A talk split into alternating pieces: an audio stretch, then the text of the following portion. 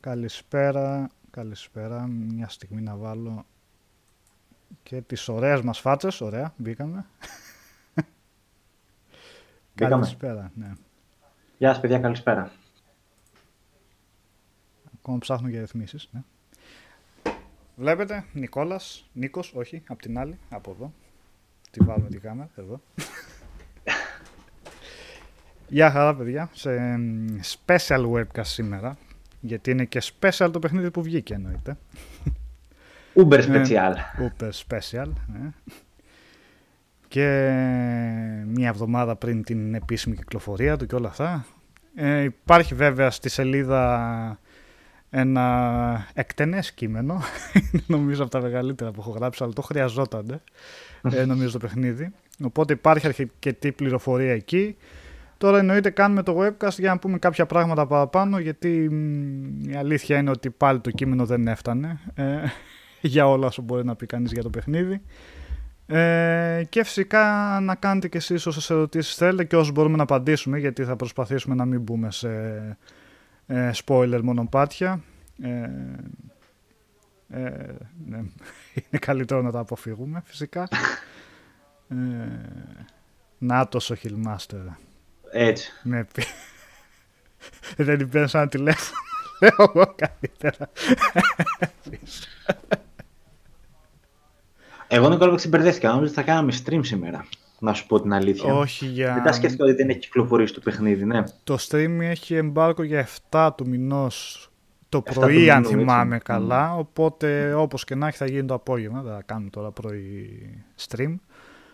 Ε, με τη τσίπλα γιατί; στο μάτι. Μα γιατί ακούει τη φοβερή ιδέα. Ε, Λοιπόν, ναι, αυτό δεν είναι, πώς λέει καλά το Νικόλα, εμβόλυμο webcast. Λίγο να πούμε περισσότερο για τον, για τον Death Stranding, γιατί τώρα επιτέλους μπορεί ο καημένος ο Νικόλας να ξεφουσκώσει και να, έτσι. και να μιλήσει για το παιχνίδι και να μην ρωτάτε τις ύπουλες ερωτήσεις που κάνετε εσείς. Έχω και εγώ πολλέ ερωτήσεις. Ε, Για μας το καλησπέρα κείμενό του. καταρχήν σε όσους μπήκατε τώρα παιδιά. Πες Νίκο. ναι. Ναι, έχω και εγώ μπόλικες ερωτήσεις για Πλέξε το. το εγκόμιο για το κείμενο. Πες, τι ωραία. τι Ε, ωραία όχι, δόντια. δεν θα μπλέξω. δεν θα μπλέξω το εγκόμιο που λένε και Έτσι. μορφωμένο του. Έτσι. Το κειμένο σου. Εντάξει, όπως είσαι πάντα, είσαι καθαρός, σαφής και κατάλαβα, μπορώ να πω σε μεγάλο βαθμό, τι διάολο είναι αυτό το Death Stranding και τι τέλος πάντων προσπαθεί να πραγματευτεί. Οπότε, α, να κάνουμε μια γρήγορη που έκανε ο Μαλακάκης τελικά, δεν είναι μεταγλωτισμένο. Ο Είναι, Πάτης όχι, πολύ- είναι μεταγλωτισμένο. Είχε βγει και είδηση Είναι. κανονικά, Το αλλά γράφει γράφεται στο- και στο, το γράφει και στο κείμενο.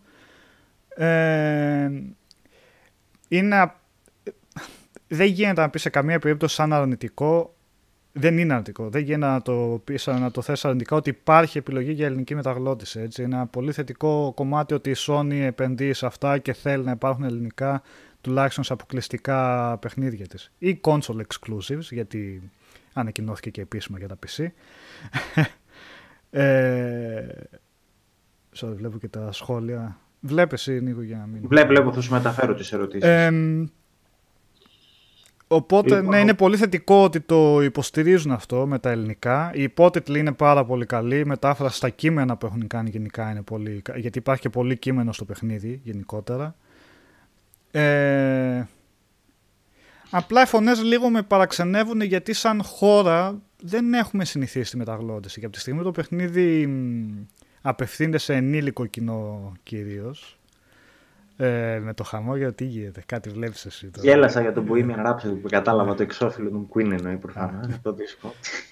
Ε, πάση περιπτώσει είναι καλό που υπάρχει μεταγλώτηση. Ε, καλός ή κακός οι βασικές φωνές είναι όμως καλύτερες και μεγάλο ρόλο παίζει βέβαια ότι είναι κανονικοί ηθοποιοί αυτοί που είναι πολλοί από αυτούς ο Μάτς Μίκελσεν, ο Νόρμαν Ρίντους, η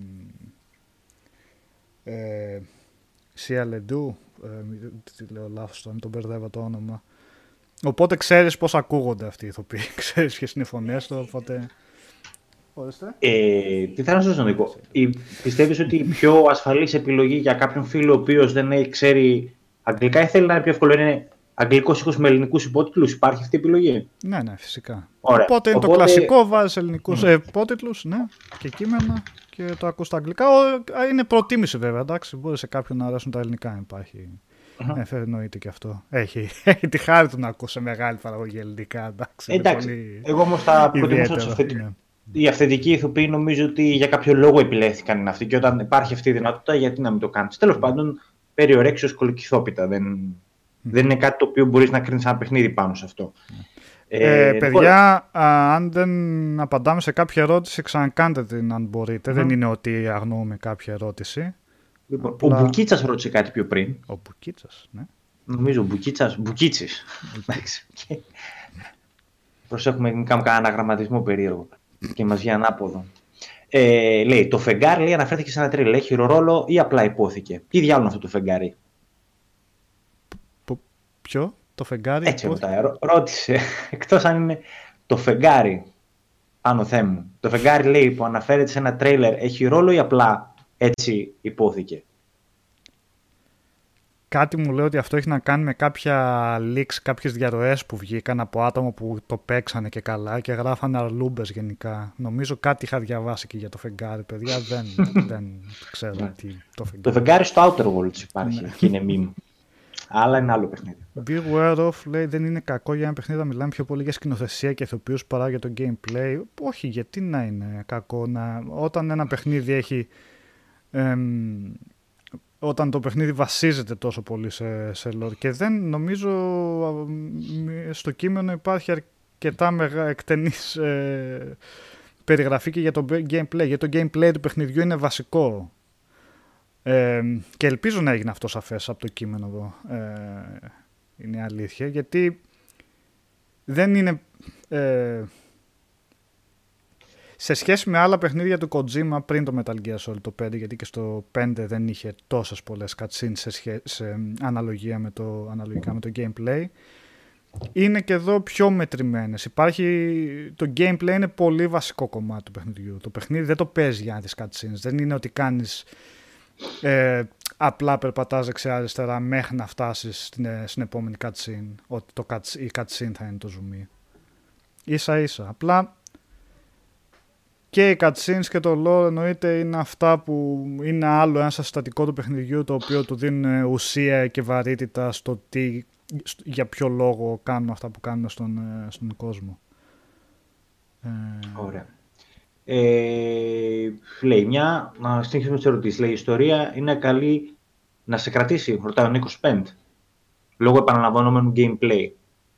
Δηλαδή από μόνη της. Α πούμε ότι το, αν καταλαβαίνω καλά την ερώτηση, ότι το gameplay σε όλα τα review που διάβασα και στο δικό σου έχει επαναληψιμότητα. Αναγκαστικά. Σε όλα τα παιχνίδια αυτό δεν είναι κάτι. Ναι. Είναι Οπότε... πόσο γρήγορα έρχεται αυτή η επαναληψιμότητα. Ότι αξίζει να το δεις και σαν ένα ταξίδι απλά και μόνο για την ιστορία, θα σε ανταμείψεις δηλαδή στο τέλος είναι τόσο μεγάλο το παιχνίδι. Δηλαδή, η αλήθεια είναι ότι επειδή δεν έχει levels, έχει, έχει levels βασικά, αλλά δεν υπάρχει κάποιος στίχος. Κατάλαβες, δεν υπάρχει κάποιο ότι θα πας σε μια περιοχή και θα νιώσεις ότι είσαι under level ότι θα, και θα, θα κολλήσεις, θα πρέπει να κάνεις grind ή κάτι τέτοιο. Αν θέλει κάποιος, μπορεί να το πάει σε ρί καρφί στις κεντρικές αποστολές. Το θέμα είναι όμως ότι είναι τέτοιο το gameplay και τέτοιος όγκος του παιχνιδιού. Δηλαδή κάτω από 30 ώρες νομίζω δεν γίνεται να το κάνει κάποιος ακόμα και αν το πηγαίνει ακριβώς στις κεντρικές αποστολές. Είναι τέτοιος όγκος που αν κάποιος πει ότι τελικά ξέρεις τι, το παιχνίδι δεν με τραβάει, το gameplay δεν με τραβάει και δεν μου κάνει αίσθηση αυτό το, το gameplay που έχει και απλά θα το πάω σε για να δω την ιστορία, πάλι θα ίσως αγκομαχήσει. Είναι, δηλαδή, είναι σημαντικό σε κάποιον να του κάνει κλικ το gameplay ώστε να τον κρατήσει για να προχωρήσει στο παιχνίδι. Αν πάει για να δει μόνο την ιστορία μπορεί να είναι γολγοθάς. Αλλά αυτό είναι η ιδιαιτερότητα του παιχνιδιού βασικά ότι πήρε ένα στίχημα ο Kojima γιατί ο Kojima ήξερε, είχε την τέχνη, ο Kojima και η ομάδα του δηλαδή δεν είναι ότι μόνο ο Kojima βέβαια γιατί πρέπει να αποδίδουμε ε, τιμές και στους άλλους που είναι στην ομάδα ανάπτυξης φυσικά η Kojima Production σε πάση περιπτώσει έχει πολύ εμπειρία και από πιο action ε, επικεντρωμένο gameplay, stealth gameplay. Το έχει αποδείξει αυτό με όλα τα Metal Gear ε, τα οποία κάθε φορά είχαν πρόοδο και στο 5 για μένα έχει ένα εξαιρετικό stealth. Οπότε δεν είναι ότι το έκανε από έλλειψη ικανότητα σε αυτό. Είναι ότι ε, πήρε το στίχημα να κάνει ένα παιχνίδι που έχει μια πιο ειρηνική βάση, ας το πούμε, στο gameplay του, που δεν βασίζεται στο action τόσο πολύ. Αλλά αυτό δεν σημαίνει γιατί είδα και το Walking Simulator θα ακουστεί πολύ, γιατί σαν χαρακτηρισμός κολλάει βασικά. Μπορείς να το πεις Walking Simulator. Απλά η έννοια του Walking Simulator έχει... Είναι, είναι λίγο χλεβαστική, είναι hiking, έτσι. Hiking Simulator ναι. δεν το πεις σωστό, Νικόλα, σαν hiking. Και από ό,τι κατάλαβα, από είναι αυτά που πολύ διάβασα, παραπλανητικό το, το Walking Simulator, γιατί έχουμε άλλη ιδέα στο μυαλό μας το τι είναι τα παιχνίδια Walking Simulator και γι' αυτό ίσως κακώς θα έπρεπε να το λέμε έστω και περιγραφικά να το χρησιμοποιούμε για το Death Stranding. Έχει πολύ μεγαλύτερο βάθος ε, το gameplay του από ένα DRS, από ένα Amnesia, από όποιο Walking Simulator. Από ό,τι κατάλαβα, Νικόλα, ο πρωταγωνιστής του παιχνιδιού τελικά είναι το terrain. Αυτό είναι ο κύριος πρωταγωνιστής. Τις αντικσότητες στο terrain πρέπει να, να προσαρμόσεις το χαρακτήρα σου φτιάχνοντας το inventory σου. Το... Έχει και auto sort μου φαίνεται το inventory. Ευτυχώς έτσι δεν έχει ένα auto sort. Ναι, sorry, έχει. καφές. έχει, ναι, γιατί υποτίθεται ότι τις αποσκευές που βάζεις στα δέματα μπορείς να τα βάλεις εσύ όπως θέλεις. Κάποια mm-hmm. είναι στη πλάτη του, κάποια είναι στους ώμους, κάποια στα πόδια, σε σακουλάκια και αυτά που έχει τσέπες. Ε, μπορεί να τα βάλει κάποιος όπως θέλει, manual ας πούμε, αλλά επειδή έχει τόσο πολλές αποστολές, είναι λίγο κουραστικό να το κάνεις αυτό. Οπότε έχει ένα auto sort, ένα κουμπί που στα βάζει με το πιο ωφέλιμο τρόπο και όντως τα βάζει με το πιο ωφέλιμο τρόπο. Ε, και μπορείς να το κάνεις πολύ εύκολα έτσι να, να το κάνεις ανα πάσα στιγμή ας πούμε και στον δρόμο να, όπως πας να βρεις ένα πεταμένο δέμα που το έχει χάσει κάποιος άλλος το παίρνεις, μπαίνεις στο μενού το βάλεις να τα κάνει όλα auto και τα βάζει όπως πρέπει να είναι Γενικά, το UI του και το gameplay όσο αφορά τις διάφορες λειτουργίες είτε για να βάλεις διάφορες κατασκευές, να επιλέξεις άλλα όπλα, να κάνεις αποσκευές, αποστολές όλα αυτά είναι πάρα πολύ καλοφτιαγμένο, είναι πολύ εύκολο και επειδή δίνονται ομαλά όλα αυτά έχει μια πολύ καλή ε, ομαλή ροή στην αρχή εκμάθησης για όλες τις λειτουργίες γίνονται πολύ εύκολα ε, κτήμα του παίχτη και ποτέ δεν θα νιώσετε ότι ψάχνετε τα κουμπιά και τις λειτουργίες τώρα τι πρέπει να πατήσω ή τι πρέπει να κάνω για να για να πάω το καινούριο δέμα, για να αλλάξω την ισορροπία, για να χρησιμοποιήσω αυτό το αντικείμενο. Όλα είναι πολύ ωραία τοποθετημένα και λειτουργικά. Ε, Νικόλα, ο Daily G, επειδή το επιδέρωσε πολλές φορές, λέει θα το έβαζε στο top 10 της δεκαετίας, αν μπορεί να ισχύσει αυτή η λέξη, ή είναι λίγο είναι πολύ νωρίς. Ε, στα top της χρονιάς, ναι, είναι πολύ πιθανό να το βάλω γιατί μου άρεσε πάρα, πάρα πολύ το παιχνίδι. Πραγματικά δηλαδή. Δεν περίμενα τη στιγμή να γυρίσω σπίτι ας πούμε, και να βάλω να το συνεχίσω. Τώρα για top της δεκαετίας, παιδιά, ναι, είναι νωρίς. Είναι καλύτερα αυτά τα παιχνίδια για να τα αφήνουμε λίγο. Να, να περάσει λίγο καιρός, να επανέρχεται σκέψη και να δεις. Ε, ε, να τα δεις με πιο... Πρέπει να περάσει λίγο χρόνος για να βγάλεις συμπεράσματα από εκεί πέρα ε, για, το, για το παιχνίδι. Πώς στέκεται γενικά στο πέρασμα του χρόνου ειδικά. Γιατί για να το πεις για παιχνίδι της δεκαετίας ε, πρέπει και λίγο να δεις πόσο ανεξίτηλο έχει μείνει μετά από κάποιο διάστημα σαν εμπειρία. Τώρα, ο, ο Λούγκαρο ρωτάει, μπορείς να κάνεις pacifist playthrough, δηλαδή να μην φας κανέναν; Τους undead ξέρω τους μπορείς να τους αποφύγεις. Τους. Uh, Πώς λέγονται οι bandits που αντιμετωπίζεις. Οι mules. Η μιούλα. Γενικά ε, στο παιχνίδι το να σκοτωθεί κάποιος είναι βάση του σεναρίου. Αυτό είναι από την αρχή, παιδιά, το δείχνουν, το τι γίνεται. Υποτίθεται σεναριακά τι συμβαίνει σε αυτόν τον κόσμο είναι ότι ξαφνικά από το πουθενά για διευκρίνηση το λόγο οι ψυχές των νεκρών αντί να περάσουν στην αντίπερα όχθη να πάνε για τα καλά στον κόσμο των εχθρών πηγαίνουν στο, στο λεγόμενο beach, παραλία, στα ελληνικά, το οποίο υποτίθεται είναι το μετέχμιο μεταξύ του άλλου κόσμου. Ναι, τι; Συγχαρητήρια για τον beach που μας το μετέφρασε παραλία, μπράβο. Έτσι. ε, για να μην υπάρξει παρανόηση με το... ε, εν πάση περιπτώσει, οι ψυχές αντί να περάσουν στον άλλο κόσμο επιστρέφουν στον κόσμο των ζωντανών και αν μια ψυχή βρει το νεκρό σώμα από που έφυγε και πάει να ενωθεί με αυτό επειδή είναι μια βίαιη επανένωση δημιουργεί μια τεράστια έκρηξη. Ε, και αυτό είναι που δημιούργησε ε, αυτό το post-apocalyptic κόσμο. Μπορείτε να φανταστείτε όταν ξαφνικά οι ψυχές γυρίσανε σε νεκροταφεία ιστορίες και αυτά έγινε ε, πανικός. Ε, με αυτό θέλω να καταλήξω ότι, ότι όχι μόνο γίνεται, επιβάλλεται να γίνει και pacifist playthrough. Ε, γιατί αν σκοτώσετε άτομα μετά από κάποιο διάστημα μπορεί να γίνει κάποια μορφή game over. αν αφήσετε τα πτώματα εκεί πέρα. Ε, αλλά το pacifist playthrough δεν σημαίνει ότι δεν θα έχετε καμία... Όταν λέμε pacifist playthrough συνήθως είναι ότι δεν θα χυθεί σταγόνα αίμα, αλλά pacifist playthrough από την έννοια ότι μπορείτε να κάνετε stealth, να τον ρίξετε κάποιον ή υπάρχουν όπλα με ε, λαστιχένιες σφαίρες, πώς λέγονται, rubber bullets, ξέρεις. Ε, όχι. Ναι. Ώστε να τους αναισθητοποιήσετε. Ξέρω, ξέρω. Ναι. Ή με σκηνιά να τους δέσετε άλλο ένα όπλο που έχει, οπότε ναι, το παιχνίδι γενικά δεν οθεί την... Τη βία. Τη βία. Με την έννοια του ε. να, να σκοτώσετε κάποιον. Ε, πριν μια ερώτηση για fast travel. Fast travel έχει το παιχνίδι, απλά πρέπει να περάσει και μια 7-8 cutscenes, αν δεν κάνω. Ναι, είναι λίγο περιοριστικό το fast travel από την άποψη ότι πρέπει να, για να γίνει το fast travel πρέπει καταρχήν να πάτε σε μια βάση και γίνεται μόνο μεταξύ βάσεων ε, ή καταφυγίων. Ε, καταφύγια ουσιαστικά είναι αυτές οι βάσεις mm. περισσότερες. Ε, οπότε γίνεται fast travel μεταξύ αυτών αλλά όποτε κάνετε fast travel, μεταφέρετε μόνο χαρακτήρας. Δεν γίνεται δηλαδή να κάνετε αποστολές δεμάτων χρησιμοποιώντας το fast travel. Mm. Υπάρχει μια εξήγηση στο παιχνίδι βέβαια μέσα για το, γιατί γίνεται αυτό, αλλά είναι περισσότερο από την άποψη ότι, συγγνώμη, αν κάνετε fast travel με τις αποσκευές, θα χανόταν λίγο το νόημα του, του παιχνιδιού. Που έχει να κάνει με αυτό το, με την ε, δυσκολία σε αυτόν τον νέο κόσμο να επανασυνδεθούν οι πόλεις μεταξύ τους. Επειδή κυκλοφορούν τα, όλες αυτές οι ψυχές τριγύρω και υπάρχει και η βροχή που πέφτει γενικά είναι σαν... Όχι τοξική, η βροχή έχει την... που πέφτει έχει την ε, ιδιότητα ότι ακουμπάει να το γερνάει απότομα.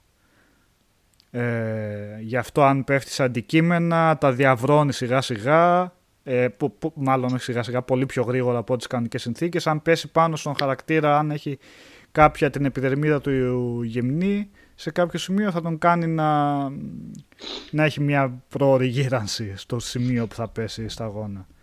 Οπότε ακριβώς επειδή υπάρχει ένα τόσο αφιλόξενο περιβάλλον, η κοινωνία έχει διασπαστεί σε εντελώς απομονωμένες ε, απομονωμένους οικισμούς ή άτομα ναι. που είχαν κρυφτεί σε καταφύγια και βρίσκονται εκεί.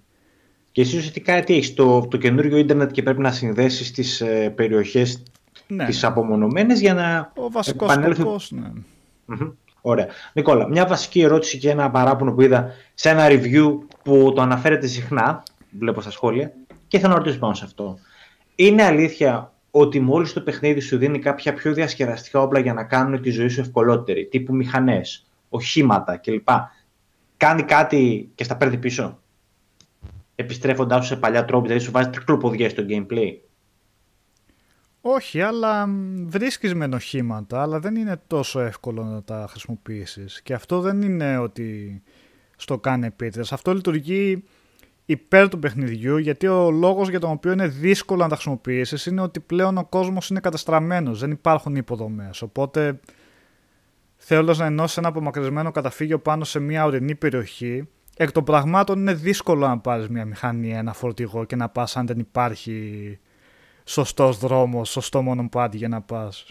Σκεφτείτε απλά οποιοδήποτε λόφο με κοτρόνια δεξιά-αριστερά ε, που έχει αφεθεί εντελώς στη φύση να προσπαθείτε να πάτε με ένα όχημα. Αυτός είναι ο περιορισμός, ότι μπορείς να φτάσεις σε ένα σημείο και να πεις: Οκ, εδώ αναγκαστικά πρέπει να αφήσω το αυτοκίνητο, το όχημα, γιατί έχω βρει φερ' ειπείν μια χαράδρα. Και ο μόνος τρόπος για να περάσω απέναντι είναι να απλώσω μια σκάλα και να περάσω με τα πόδια.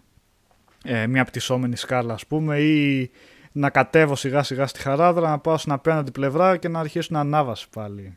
Τι είναι, με αποσυντονίζει. Γελάω.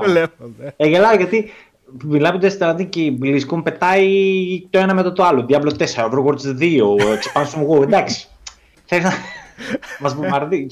Και γελάω κάθε πέντε λεπτά μου χτυπάει η ενημέρωση ότι θα γίνει και αυτό και αυτό και αυτό. Εγαμώ το λέω. ε, άλλη ερώτηση που είδα. Εντάξει, το οπτικό νομίζω του παιχνιδιού που ρωτάει ο DLGP δεν χρειάζεται κάποια ανάλυση. Είναι υπέροχο. Φαινόταν ήδη από εξ αρχής. Ναι, εντάξει. Decima Engine που είναι και το Horizon. Ε, Σίγουρα δεν είναι Decima. Όχι, Decima. Mm. Νομίζω ότι την έχω ακούσει Decima να την προφέρουν σε συνεντεύξεις. Mm. Μπορεί να την προφέρουν όλοι. Α την πούμε Decima. Α την πούμε Decima. Decima, μήπως. Όχι, όχι, όχι. όχι. είναι μεταλλική είναι η σκάλα Postfire. Για δεν ε, ναι, είναι πάρα πολύ ισχυρή μηχανή γραφικών για open world κόσμο. Πραγματικά είναι πανέμορφο το παιχνίδι. Σε PlayStation 4, σε, σε, στο Pro PlayStation 4 το είδα. Είναι πανέμορφο, έχει πολύ μεγάλο draw distance, δηλαδή δεν συναντάς αυτό ότι μακριά φαίνεται χαμηλή ανάλυση σε αυτά τα περίεργα που κάνουν διάφορα τέτοια παιχνίδια, τα άκομψα που βλέπεις στο βάθος και είναι ξηρασία και έρημο και χαμηλότερες ανάλυσεις. Δεν συνάντησα pop-ups καθόλου σχεδόν, δηλαδή τίποτα που να μου χτύπησε στο μάτι που να πω που εμφανίστηκε αυτό, έστω ένα χορταράκι, ένας βράχος, ένα οτιδήποτε. Η γεωμετρία όλης της φύσης αποδίδεται φοβερά ρεαλιστικά με φοβερή αληθοφάνεια. Ε,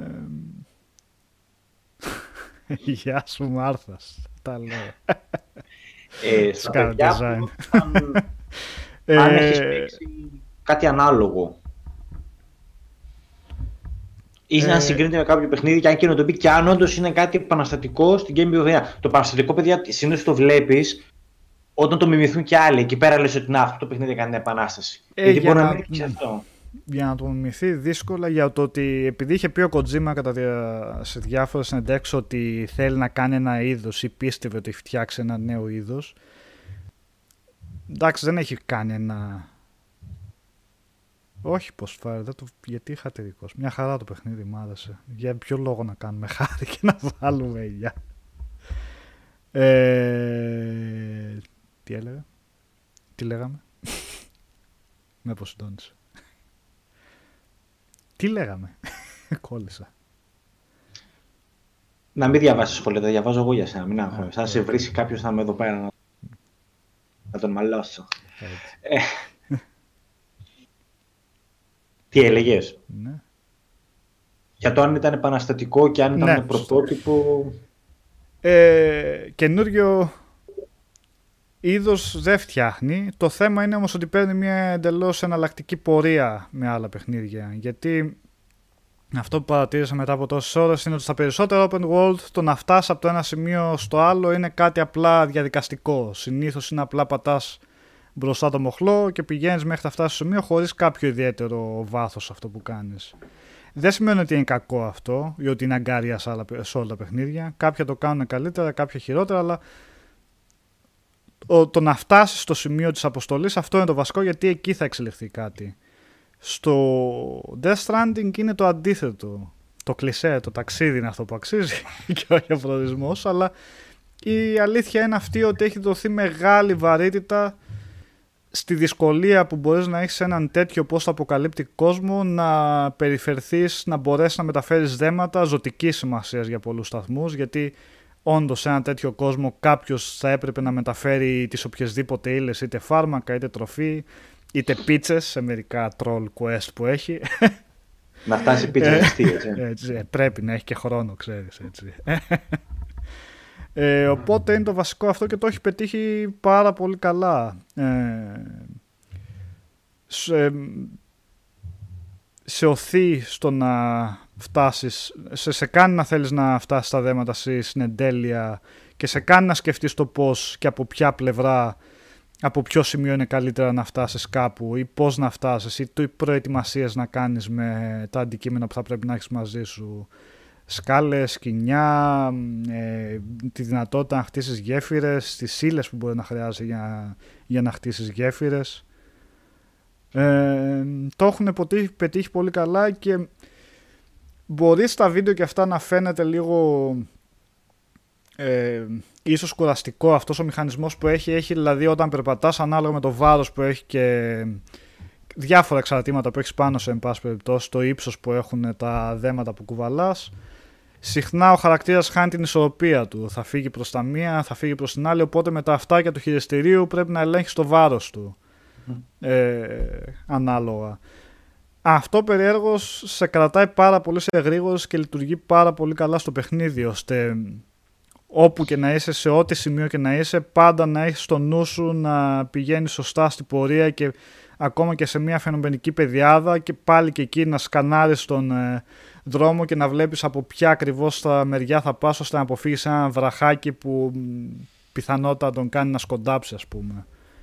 Την διαδρομή σου μπορείς να την προ- προγραμματίσεις έτσι. Να πεις ότι θα πάω από εδώ από εκεί και βαθμολογήσει και σε αυτό τι έχει, κάτι τέτοιο δεν έχει; Ε, έχει βαθμολογίες για το πόσο γρήγορα θα φτάσεις το δέμα, σε πόσο καλή κατάσταση θα είναι και αν έχεις βρει κάποια ξεχωριστή διαδρομή μεταξύ ε, δύο βάσεων που ενδέχεται να είναι κοντινότεροι. Ε, λοιπόν, ερώτηση Νικόλα για το online. Πες ότι εγώ όταν βγαίνω στο PC το παίζω έτσι. Mm-hmm. Και δεν γουστάρω, ρε παιδί μου, να κάνει ούτε ένας να μου συνηθίσει άλλος να πειράζει τίποτα, ούτε να έχω άλλους deliverάδε στα πόδια μου. Θέλω να είμαι ο, να είμαι ο deliverer.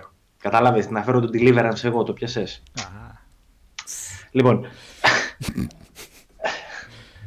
ε, ο deliverance from evil που λέγανε και οι Warlord.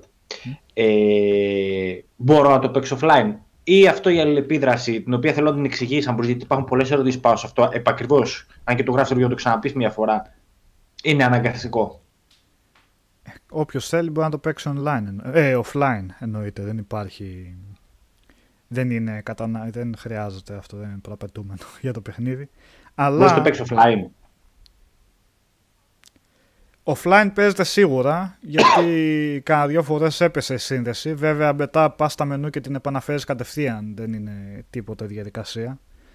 Οπότε ξέρω εκ των πραγμάτων ότι μπορεί να παιχτεί offline. Δεν είναι αναγκαίο το online. Σίγουρα το παιχνίδι είναι single player κατά βάση. Απλά έχει έναν πολύ ενδιαφέρον τρόπο που έχει ενσωματωθεί το ασύγχρονο online το οποίο σε αυτή την έκταση και σε τέτοιο παιχνίδι εγώ προσπαθούσα να σκεφτώ πού αλλού το έχω δει, αλλά νομίζω είναι η πρώτη φορά που το βλέπω να υλοποιείται έτσι. Είναι, είναι, είναι ο παρόμοιος μηχανισμός που έχουμε δει στα Souls παιχνίδια, που γίνει να αφήσει ο καθένας παίχτης μήνυμα κάτω στο, ε, στο έδαφος με πληροφορίες, απλά εδώ είναι πάρα πολύ εμπλουτισμένο. Δηλαδή, ε, όταν εγώ αφήνω, πάω να ανέβω μια κορυφή και αφήνω μια σκάλα, καταρχήν αυτή η σκάλα που θα αφήσω θα μείνει για πάντα εκεί. Ε, σε όλη τη διάρκεια που θα παίζω το παιχνίδι, δεν θα εξαφανιστεί. Υπάρχει βασικάς ένα μηχανισμός επειδή η βροχή πέφτει στις, ε, στα αντικείμενα και τα διαβρώνει ότι κάποια στιγμή θα χαλάσει. Αλλά σε 70 ώρες που έπαιξε το παιχνίδι δεν χάλασε κανένα αντικείμενο. Οπότε μάλλον θέλει πάρα πάρα πολλές ώρες για να ε, χαλάσει όντως.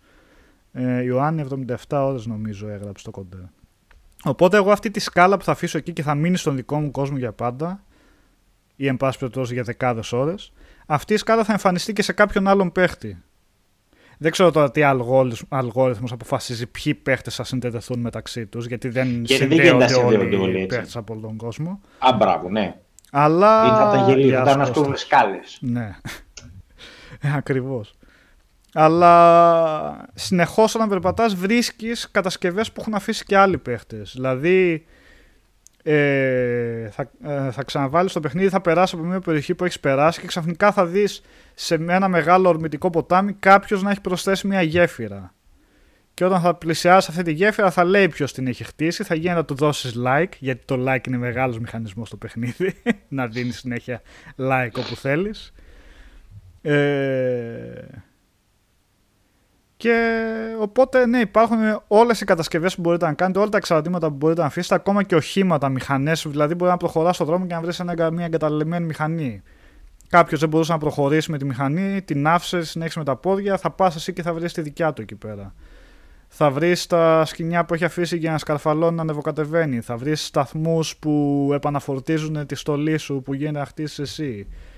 Ε, υπάρχουν ε, κτίρια μεγαλύτερου ελληνικού, όπως ολόκληρη δρόμοι σε συγκεκριμένα σημεία. Δεν γίνεται να χτίσετε δρόμους όπου θέλετε εσείς. Αλλά υπάρχουν συγκεκριμένα σημεία ολόκληρες ε, οδικές αρτηρίες οι οποίες θέλουν πάρα πολλές ύλες για να χτιστούν.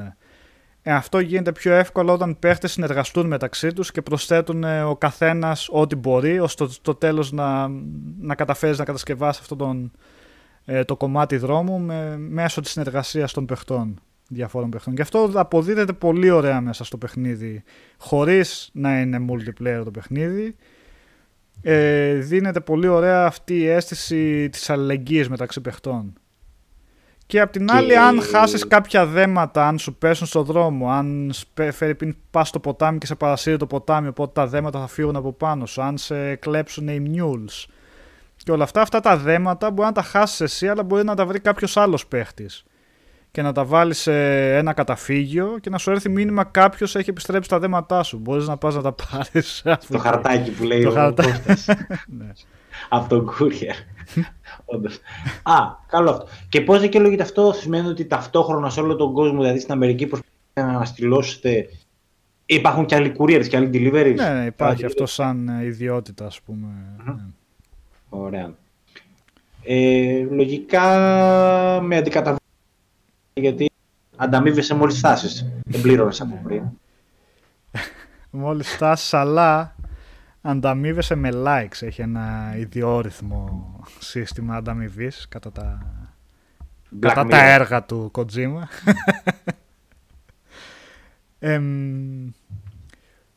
ανάλογα με το πόσο καλά κάνεις κάποια αποστολή, ανεβαίνει το rate, η βαθμολόγησή σου με τον σταθμό που κάνεις το delivery και έχει πέντε αστέρια συνολικά, σε κάθε αστέρι σου δίνει και κάτι παραπάνω. Σε κάθε αστέρι βασικά αυξάνονται οι ύλες που έχει μέσα ο σταθμός και μπορείς να πάρεις από τον σταθμό για να χτίσεις Και με κάθε αστέρι που κάνεις μπορεί να σου δώσει κάποιο κομμάτι του lore. Κάποιο έγγραφο, κάτι που θα εμβαθύνει στο, στην ιστορία που είναι πολύ βασικό αυτό. Ε, εγώ δεν καταλαβαίνω. Αν πάρεις μια σκάλα μαζί σου, μπορείς να έχεις άπειρες σκάλες. Δηλαδή, παίρνω τη σκάλα και χρησιμοποιώ πόσες φορές θέλω στον delivery που έχω. Όχι, αν πάρεις μια σκάλα, μπαίνεις στις αποσκευές. Δεν είναι ναι. δηλαδή, είναι κανονικά αποσκευή. Ναι. Και αν τη βάλεις κάπου, μένει εκεί, δεν μπορείς να τη ξαναπάρεις. Μία σκάλα. Μπορείς να την εξαφανίσεις άμα θέλεις. Μπορείς να την εξαφανίσεις, αλλά δεν την ξαναπαίνει στις αποσκευές σου. Μία φορά δηλαδή, σε όλο το delivery μπορεί να χρησιμοποιήσει τη σκάλα που κουβαλάς μία φορά. Μπορείς να πάρεις 4-5 σκάλες, αλλά θα σου έχει.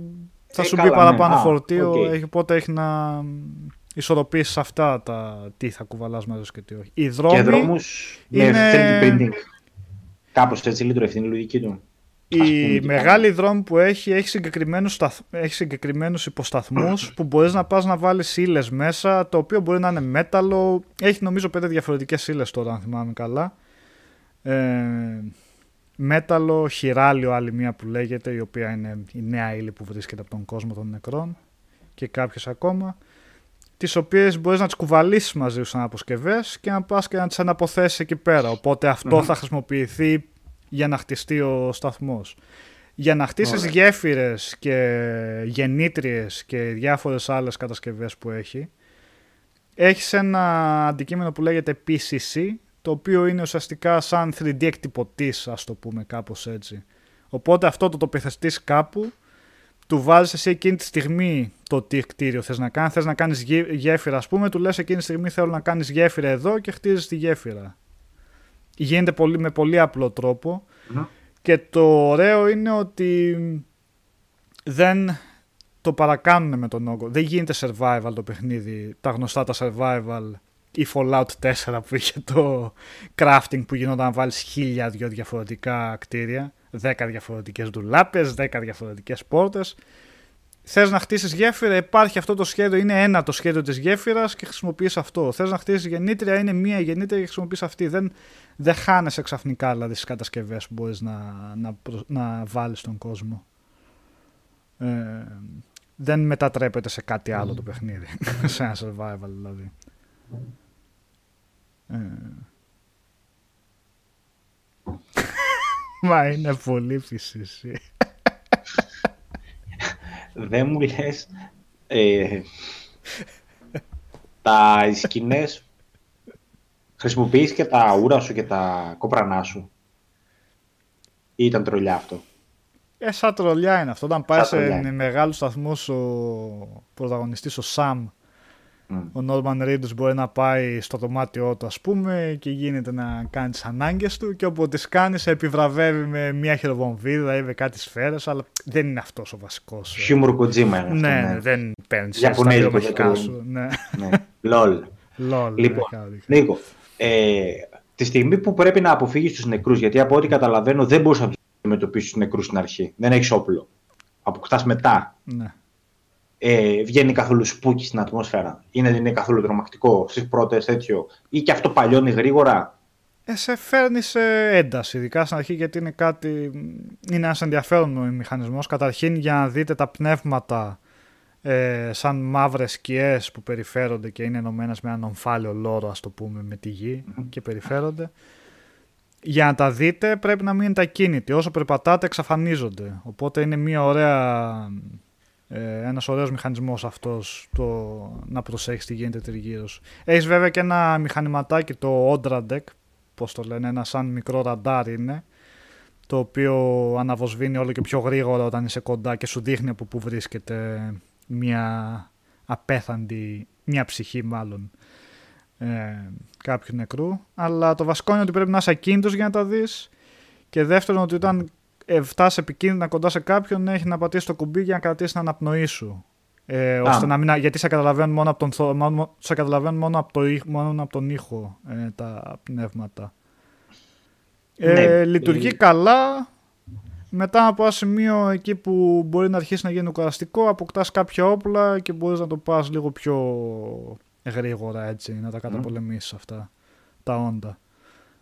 Ε, τα bosses, είναι αρκετά εντυπωσιακά κάποια, σαν, πιο πολύ σαν mini bosses θα τα έλεγες. Δεν είναι ότι έχει κάθε boss fights ιδιαίτερο το παιχνίδι. Είναι εντυπωσιακό το σκηνικό και η αλλαγή που γίνεται ώστε να φτάσεις στο boss fight. Ε, αν, ε, αν σε πιάσουν κάποια πνεύματα ας πούμε, σε πηγαίνουν σε μια κάπως σαν αρένα αν μπορούμε να το πούμε αλλά γίνεται πολύ ωραία, πολύ εντυπωσιακά αυτή η μετάβαση. Το σκηνικό αυτό μετατρέπεται πολύ ωραία. Ε, αλλά okay, και πάλι το σύστημα μάχης δεν έχει κάτι φοβερό να προσφέρει. Αυτή είναι η αλήθεια. Απλά προσφέρει ένα ωραίο θέαμα και αυτό.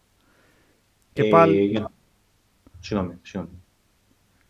Όχι, απλά να τονίσω και πάλι ότι η ουσία του παιχνιδιού είναι στο πώς θα περιφερθούμε σε αυτόν τον ε, δύσβατο κόσμο και καταστραμμένο περιβάλλον. Ναι.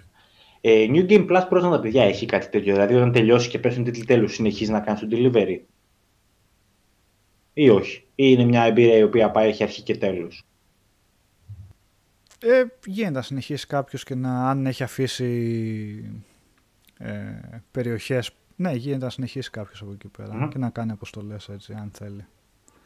Start over Diablo 4 Δευτέρα, στο, στο κανονικό που κάνουμε. Να τα μαζέψουμε λίγο-λίγο όλα τις ε, BlizzCon και θα τα αναλύσουμε εκεί πέρα. Ναι, ναι. Ε, Ιωάννη Τζιουμάκα, καλά κάνεις που επαναλαμβάνεις. Είπαμε ότι δεν αγνοούμε όσα σε ερωτήσεις δεν κάνετε, απλά μπορεί να μην προλάβουμε να τις απαντήσουμε. Λες ποια θα είναι η διαφορά εμπειρίας για το κάποιον που θα παίξει από πρώτη μέρα με κάποιον που θα παίξει μετά από ένα χρόνο. Ε, δεν νομίζω να έχει ιδιαίτερη διαφορά. Για αυτά που θα βρει εννοεί online μέσα. Πάλι θα σε ενώσει με κάποιο τρόπο με κάποιους παίχτες. Δεν υπάρχει περίπτωση ο χάρτη να γεμίσει ξαφνικά να δεις mm. 300 γέφυρες σε ένα τετραγωνικό χιλιόμετρο.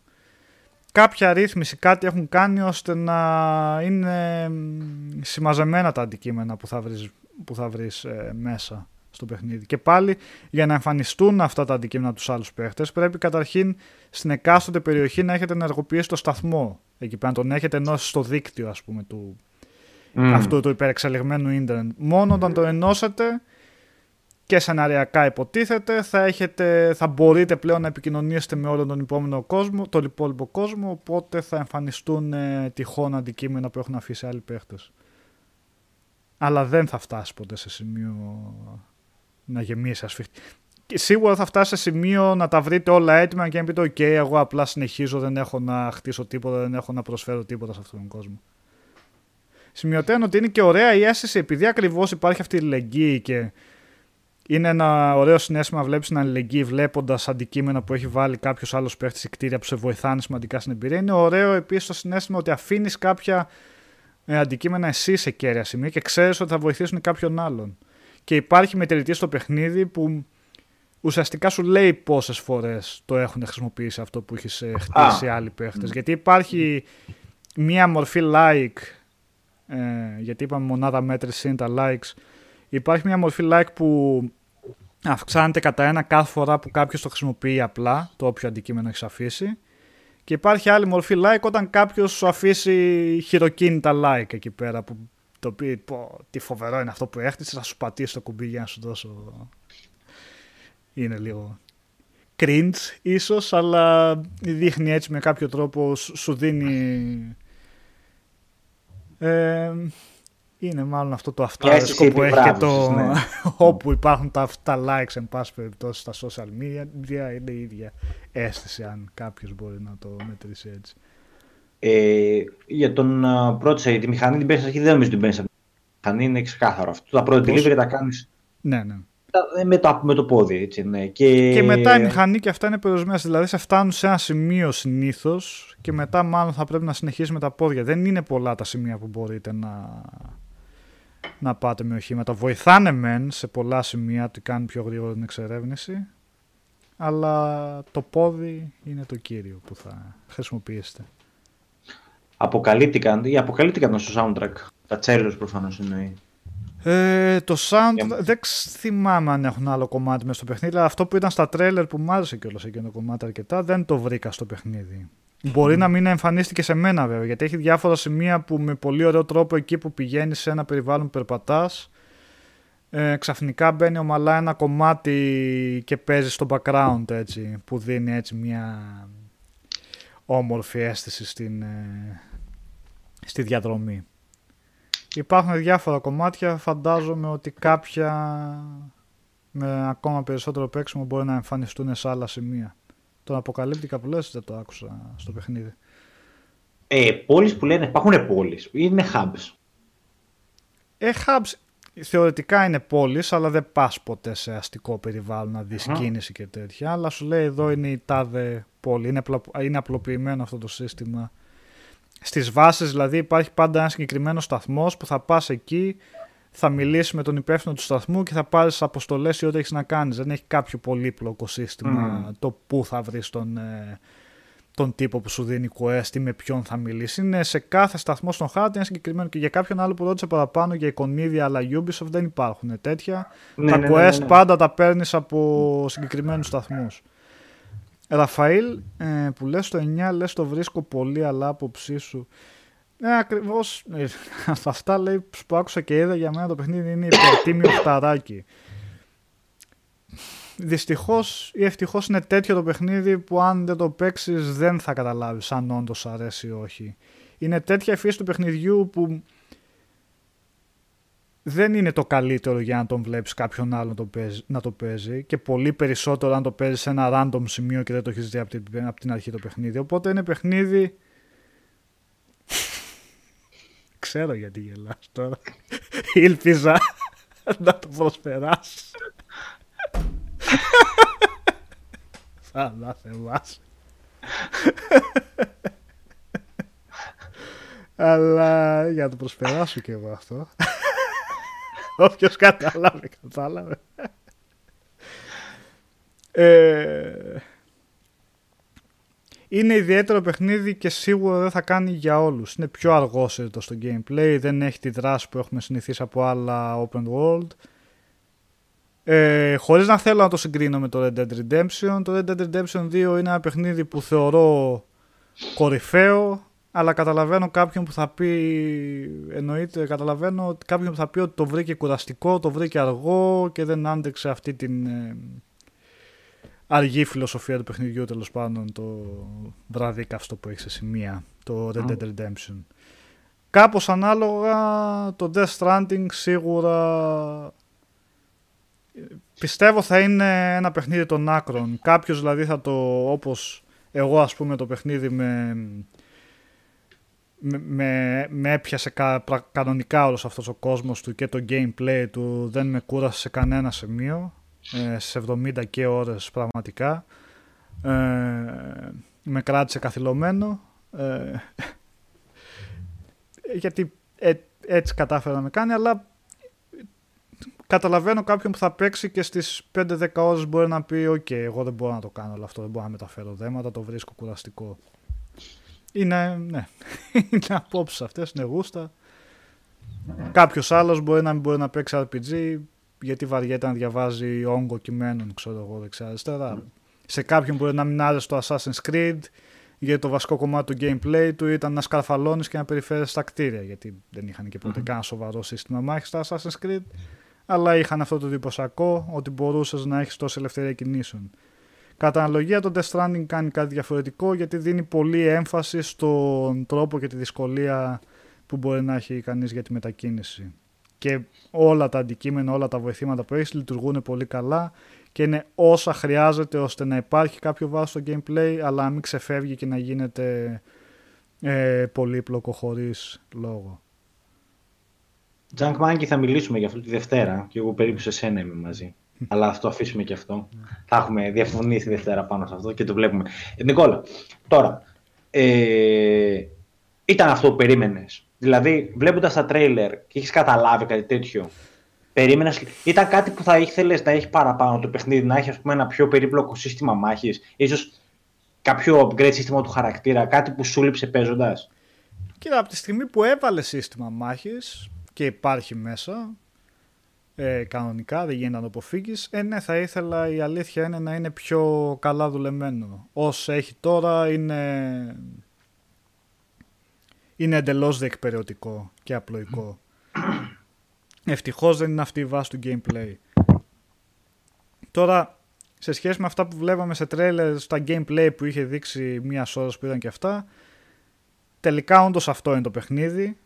Με τη διαφορά όμω, όπως είπα και πριν, ότι για να το εκτιμήσει κάποιος το παιχνίδι καλύτερα θα πρέπει να το πιάσει το χειριστήριο στα χέρια του και να το παίξει από την αρχή κανονικά το παιχνίδι για να μπει στον κόσμο, να καταλάβει που βρίσκεται και να έχει μια να νιώθει ότι έχει μία έννοια αυτά που, αυτά που κάνει. Δεν είναι ένα παιχνίδι...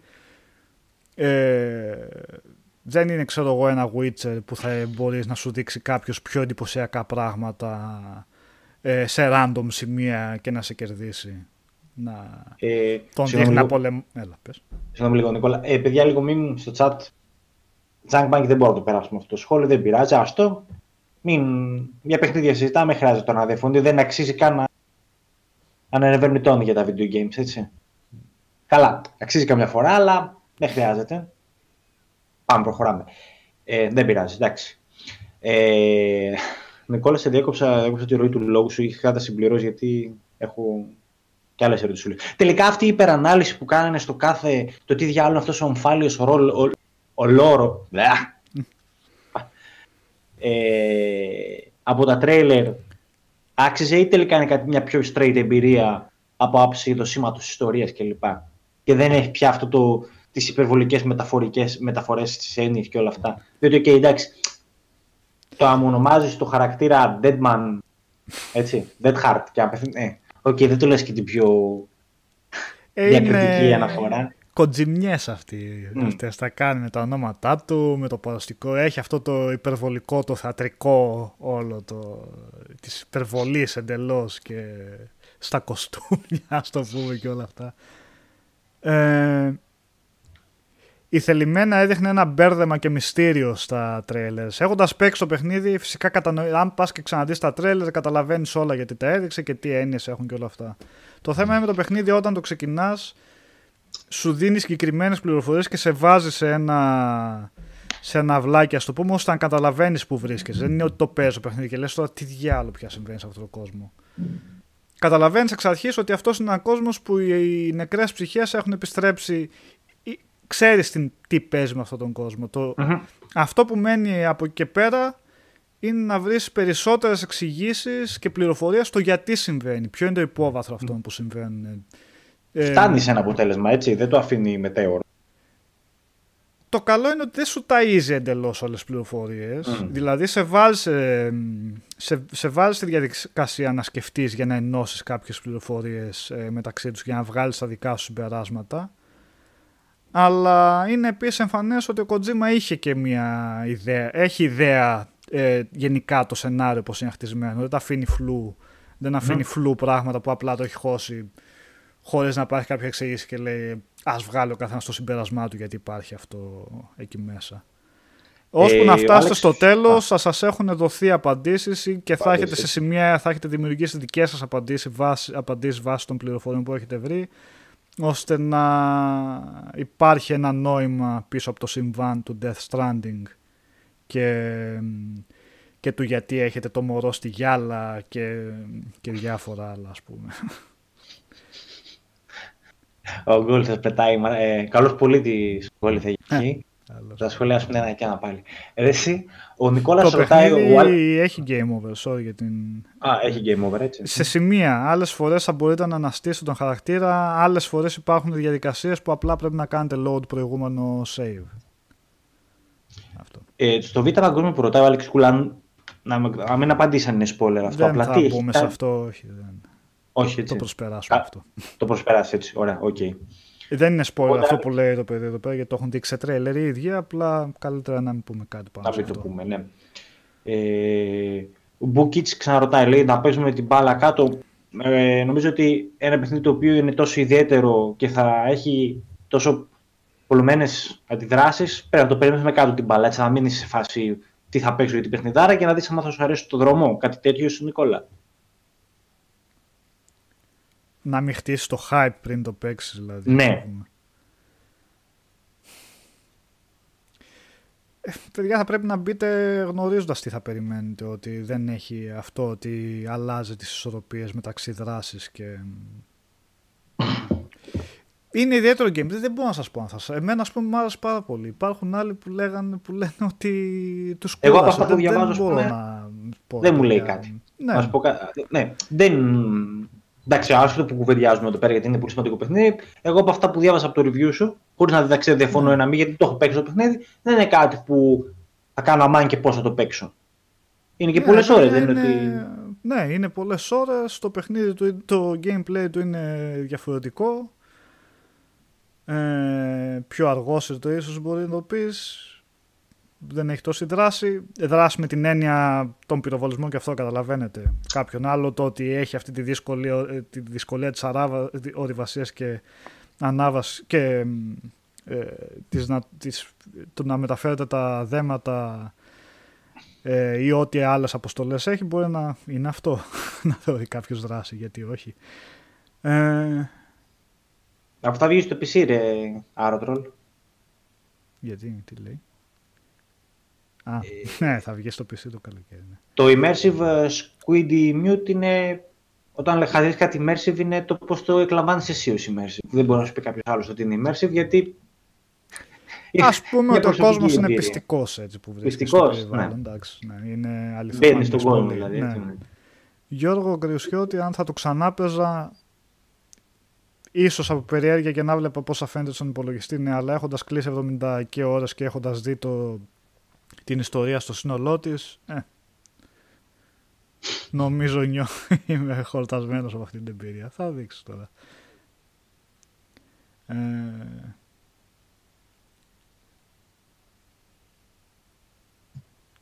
βλέπω. Πείτε παιδιά ρωτήσω τι θέλετε τώρα. Photo mode ρωτάει ο Πολ Γκούμαμα έχει. Επαναστατικό photo mode. Ε, Νομίζω όχι. Δεν παίρνω όρκο, αλλά δεν το ψάχνα ποτέ τα photo modes. Δεν νομίζω να είδα κάπου λειτουργία για photo mode. Δεν παίρνω όρκο, αλλά νομίζω δεν υπάρχει. ε, SNSman, SNESman, ε, αν θα δούμε κάτι νέο επαναστατικό όπως υποσχέθηκε ο Τζίμα, θα δείτε κάτι εναλλακτικό όπως είπα επαναστατικό δεν το λες ακριβώς, αλλά ο τρόπος που έχει μπει το online είναι κάτι αρκετά φρέσκο σαν, ε, σαν υλοποίηση. Αυτό το ασύγχρονο online στοιχείο που έχει. Το hipstero games δεκαετίας δηλαδή. Έτσι. ε, αναλογία καλά είναι. Καλά πρώτα ο Γιώργος Τιτάκης γι' αυτό. Α, Γιώργο Τιτάκη, γι' αυτό που μου άργησα γιατί έλειπα, έτσι, δεν ήμουν στο PC για το Facebook, να ξέρεις. Έλειπα πέντε μέρες, δεν μπήκα καθόλου. Λοιπόν, γι' αυτό και άργησα να απαντήσω στο αίτημα. Ε, μην παρεξηγηθείς. Ε, και ευχαριστώ κιόλας. Η, αναλογία gameplay και cutscenes. Πού περίπου κάθεται; Αν μπορούσα να πω έτσι εντελώς μπακάλικα ένα ποσοστό, θα έλεγα ένα 70-80 gameplay. 30-20. Να τα αφήσω, να τα αφήσω κάπου έτσι. έχει γεμάτες cutscenes, έχει πολλή ιστορία, αλλά καταλαβαίνετε παιδιά ότι 70 ώρες και mm. παιχνίδι όπως και να το πας, cutscenes δεν μπορεί να είναι τόσες πολλές. το μεγαλύτερο κομμάτι είναι σαφέστατα gameplay. Έχει και χορταστικές cutscenes, ε, αλλά νο, πιστεύω εξυπηρετούν πολύ καλά το σκοπό τους και έρχονται στα κατάλληλα σημεία για να, ε. προ, για να προωθήσουν την υπόθεση, εν πάση περιπτώσει. Αυτό που ρωτάει ο Ραφέλ είναι σημαντικό. Δηλαδή, σε κάποιες φάσεις άφησε το control κάτω και είπες Τι βλέπω εδώ πέρα στην ιστορία. Κάτσε λίγο να το ερμηνεύσω, το κάτσε λίγο να το αφουγκραστώ. Τι μου ναι, λέει, τι να πει σημεία να σκεφτείς λίγο τι συμβαίνει. Μπορεί να κάτσεις λίγο να πεις: OK, τώρα αυτή η πληροφορία που μου έδωσε, πώς μπορεί να συνδεθεί άραγε με την, ξέρω εγώ, με, τον, ε, με την έννοια της παραλίας που είπαμε πριν, που είναι αυτό το μετέχμιο μεταξύ ε, ζωντανό, κόσμου των ζωντανών και των νεκρών. Έχεις σημεία τα οποία ίσως θα, πρέπει, ίσως θα κάτσεις λίγο να σκεφτείς ή να ανατρέξει πληροφορίες σε κείμενα μέσα στο παιχνίδι για να δεις για να θυμηθώ τι είχαν πει για, για το τάδε ναι. φαινόμενο και τώρα με αυτά που μου είπε αυτός ο χαρακτήρας τι ακριβώς, τι, τι σύνδεση μπορεί να κάνω. Πώς μπορώ να το εξηγήσω κι εγώ βάσει αυτών που έχω... Ρε σε το πέρα εδώ είναι το gameplay αν βγάλεις το παραδόθε 10% μένεις σε gameplay, με αυτό είναι το gameplay. Το παραδόθε είναι. Αυτό είναι το επαναστατικό, αν μπορείς να το πεις, ότι έδωσε, ναι. αν καταλαβαίνω καλά, Νικόλα, έδωσε ναι. άλλη ουσία στο πάω από το point A στο ναι, point B. Όταν αν βγάλεις το παραδόθε, αν βγάλεις το παραδόθε, δεν υπάρχει gameplay. αυτό, αυτό είναι. Και αυτό λέω ότι είναι θέμα γούστου. Δεν μπορώ να πω σε κάποιον να θα του αρέσει όχι. Εμένα προσωπικά και αυτό πέρασα στο κείμενο ήταν το παιχνίδι κράτησε το ενδιαφέρον στο έπακρο. Γιατί είδα και κάποιον παραπάνω αν θα ήταν, που λέει, αναφέρει αν θα ήταν καλύτερο να ήταν λιγότερες ώρες. Ω ένα σημείο το ότι μου πήρε 70 και ώρες για να το τερματίσω είναι δικό μου θέμα. Γιατί πολλές φορές εγώ ήθελα απλά να περιφέρομαι στο κάρτι και να κάνω δευτερεύουσες αποστολές ώστε να ανεβάσω τη βαθμολόγησή μου με τους σταθμούς προκειμένου να ξεκλειδώσω καινούργια κομμάτια του, του lore στο χέρι μου θα ήταν ε, το παιχνίδι να κρατήσει 50 ώρες, μπορεί και λιγότερο. Ε, Επομένως έχει να κάνει και από το πώς θα τον κρατήσει κάποιον το παιχνίδι. Εγώ προσωπικά το πήγα 70 και ώρες έχοντας φτάσει σχεδόν τα πάντα στο maximum επειδή όχι μόνο δεν με κούρασε το παιχνίδι ε, γιατί αυτό ίσως ακούγεται περίεργα το να αναφέρονται σε κούραση στο παιχνίδι. Δεν είναι προτέρημα κατά ανάγκη αυτό. Όχι μόνο δεν με κούρασε, αλλά με έκανε κάθε φορά να θέλω. Ήταν σε σημεία ας πούμε, που έλεγα: OK, ίσως να πάω να προχωρήσω στην κεντρική αποστολή και έλεγα: Α πάω να κάνω άλλη μια παραγγελία εκεί πέρα γιατί θέλω να ανεβάσω το τάδε αστέρι και επειδή είναι στο δρόμο μου και επειδή θέλω να κάνω κάποια κτίρια που έχω στο μυαλό μου για να κάνω πιο εύκολη τη μετάβαση. Και αυτά δεν ήταν από το θέμα του OCD, ξέρεις ότι υπάρχουν οι αποστολές και θες να τις τελειώσεις όλες. Γιατί το παιχνίδι συνέχεια, συνέχεια δημιουργεί καινούργιες αποστολές. Δεν φτάνει σε σημείο που να λέει το παιχνίδι και δεν υπάρχουν άλλες αποστολές. Ε, άλλα side quest και αυτά. Εν ολίγης, λοιπόν, ναι, το έχει να κάνει με το πώς θα τον πιάσει το παιχνίδι. Εγώ προσωπικά αυτή την εμπειρία μου έδωσε, αυτό απέδωσα στο κείμενο και αυτά σας λέω εδώ, ότι το παιχνίδι μου άρεσε πάρα πάρα πολύ. Και τελειώνοντας το ε, ένιωσα ότι ολοκληρώθηκε ένα πραγματικά ξεχωριστό παιχνίδι που κάτι μου άφησε. Ε, και έκανε κάτι διαφορετικό και πάλι λέω συγγενής εμπειρία σε αυτήν θα μπορούσε να υποθεί το Breath of the Wild. Έχει και αυτό, αυτή την αίσθηση της μοναξιάς. Δεν έχει βέβαια το online στοιχείο όχι ότι είναι αρνητικό αυτό σε καμία περίπτωση. Πες τη λέξη. Τη λέξη θα πεις. Έχει το το traversal. ε, το traversal, έτσι. Τι είναι η το traversal. Η λέξη. Με την ελευθερία κινήσεων, το να σκαρφαλώσεις. Ε, ναι, αυτό. Ναι, Χωρίς να το πω σαν ανατικό ή κάτι τέτοιο, απλά θα πω όμως ότι το Death Stranding έχει ένα μεγαλύτερο βάθος στο πώς θα κάνεις Μπα, πατιμπούπι. στο πώς θα κάνεις, στο πώς θα φτάσεις στο, στο κάθε σημείο ε, του χάρτη. Ε, είναι ανοιχτός από την αρχή, όντως ρωτάει. Ο... Δηλαδή, η αποστολή μπορεί να στείλουν και από την άλλη. Ε, είναι ανοιχτός για να πας όπου θέλεις, αλλά αν δεν έχεις κάτι να μεταφέρεις σε κάποιο σταθμό, είναι λίγο δώρο ανάδωρο να, να πας εκεί πέρα. Σε, σε... Μπορείς από την αρχή να πας στο άλλο σημείο του χάρτη, αλλά δεν υπάρχει λόγος. Εκτός απλά αν θέλεις να κάνεις περίπατο και να περιηγηθείς τον χάρτη. Ε, Νίκο, νομίζω είναι 50 λεπτά περπάτημα ο χάρτης, τόσο μεγάλο είναι. Περίπου. Μια στην άλλη. Με walk. Θα μπορούσε, ναι, δεν ξέρω το μέτρησα, αλλά ο χάρτης έχει καλό μέγεθος. Νιώθεις mm. ότι είσαι ένα μεγάλο κόσμο. Όχι ότι είσαι σε όλη την Αμερική. Για το παιχνίδι προσπαθεί να σου περάσει ότι πας από την ε, ε, Ανατολική ακτή στην Δυτική, αλλά okay, εννοείται είναι πολύ πολύ πολύ μικρογραφία αυτής της απόστασης. Λοιπόν, ο KTI 23 λέει ως παίχτης που έχει βαρεθεί τα missions του Metal Gear Solid 5 ως προς τη δομή τους υπάρχει ποικιλία ακολουθεί τη ίδια φιλοσοφία. Τα objectives είναι πολύ παρόμοια μεταξύ τους. Η συντριπτική πλειοψηφία των objectives είναι να μεταφέρεις κάποια, κάποιο αντικείμενο σε κάποια άλλη βάση. Πάλι λέω το κλεισέ ότι η ουσία του παιχνιδιού είναι στο ταξίδι και όχι στον προορισμό. Δυστυχώς δεν μπορώ να πω αν σε κάποιον θα αρέσει αυτό. Και εγώ, σαν εικόνα που είχα παιδιά, από το gameplay που είχε δείξει, έλεγα τι αυτό είναι το gameplay, αυτό θα κάνουμε αλλά έχει διαφορά το να πάρεις το παιχνίδι για να το παίξεις από την αρχή όπως πρέπει και σιγά σιγά να σου δίνει τα νέα εξαρτήματα και σιγά σιγά να κάνεις βήματα μπροστά σε, με, σε νέες περιοχές. Ξαναλέω, εμένα αυτό μου άρεσε πάρα πολύ. Το βρήκα πολύ καλά ελοποιημένο.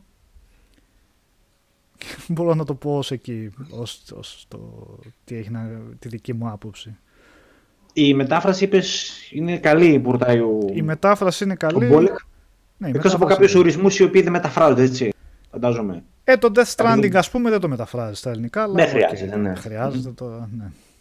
Γενικα υπάρχει πάρα πολύ κείμενο το οποίο έχει μεταφραστεί βέβαια. Όλα τα email που βρίσκεις, όλα τα... οι προσθήκες στο... Ε, στα, στα διάφορα κείμενα, όλα είναι μεταφρασμένα και είναι, έχει γίνει καλή δουλειά. Ε, ναι. Live stream θα γίνει, παιδιά, εννοείται live stream, live stream στις 7 ε, του μηνός. Από την αρχή θα το παίξουμε κιόλας. να το δούμε κανονικά. Βέβαια από την αρχή ξέρω εγώ πως έχει κάνα δύο ώρο cutscenes και δεν θα δείξει τίποτα. Είναι λίγο πρόβλημα αυτό. Ε, θα δούμε. Μπορώ να το δείξουμε από την αρχή και μετά απλά να κάνω κάποιο load, κάποιο save για, να το, για να δούμε πιο πολύ έτσι το, το gameplay. Γιατί η αρχή, λογικό είναι, παιδιά, θέλει να χτίσει λίγο το σύμπαν. Δεν σε βάζει. Έχει gameplay εννοείται, αλλά μπαίνουν με λίγο πιο. Ε, πιο μεγάλη συχνότητα οι cutscenes σε αυτά που κάνεις. Λοιπόν, Νικόλα, εγώ θα πρέπει να πάω πιο μπύρες. Έτσι. Ναι, ναι. Πάω να κάνω ένα delivery alcohol στο, στο στομάχι μου. Τώρα που το έχω να σου κάνω κάνα delivery. Ε, κάνε, κάνε. Αλλά να έρθεις εργάσιμες. Τους... να, να μην ήρθε εργάσιμες ώρες όπως έρχονται τα delivery και δεν βρίσκουν κανένα. Και είναι λογικό. Ε, ε, θα συνεχίσεις εσύ με τα παιδιά; Ε, ε, λίγο ακόμα να δω άμα θέλει κάποιος να κάνει μια ερώτηση και θα κλείσουμε, παιδιά. Απλά μην, άμα θέλετε κάτι ακόμα, μην το κλείσουμε έτσι.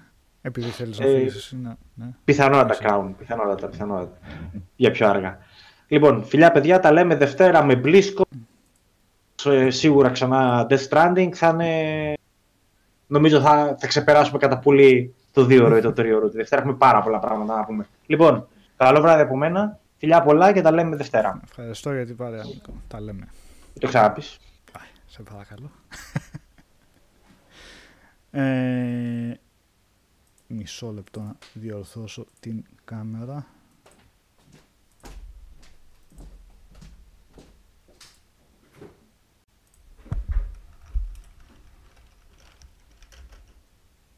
Μισό, μισό, το έχω.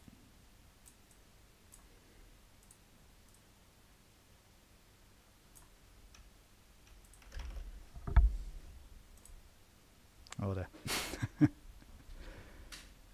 Για να δω ερωτήσεις το τι άλλο έχετε.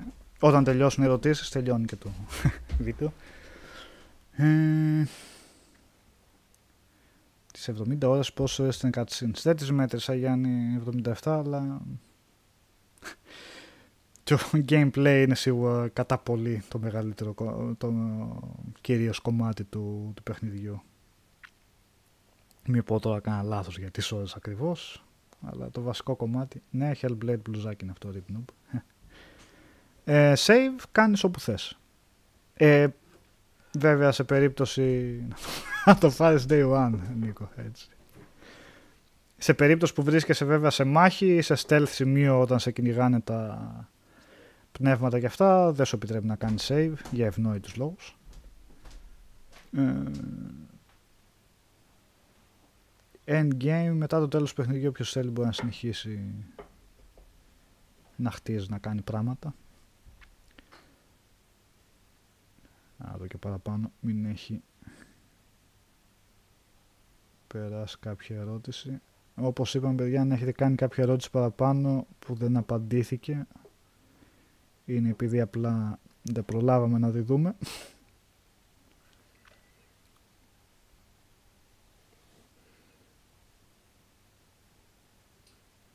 Αν προκαλείς διαμάχες.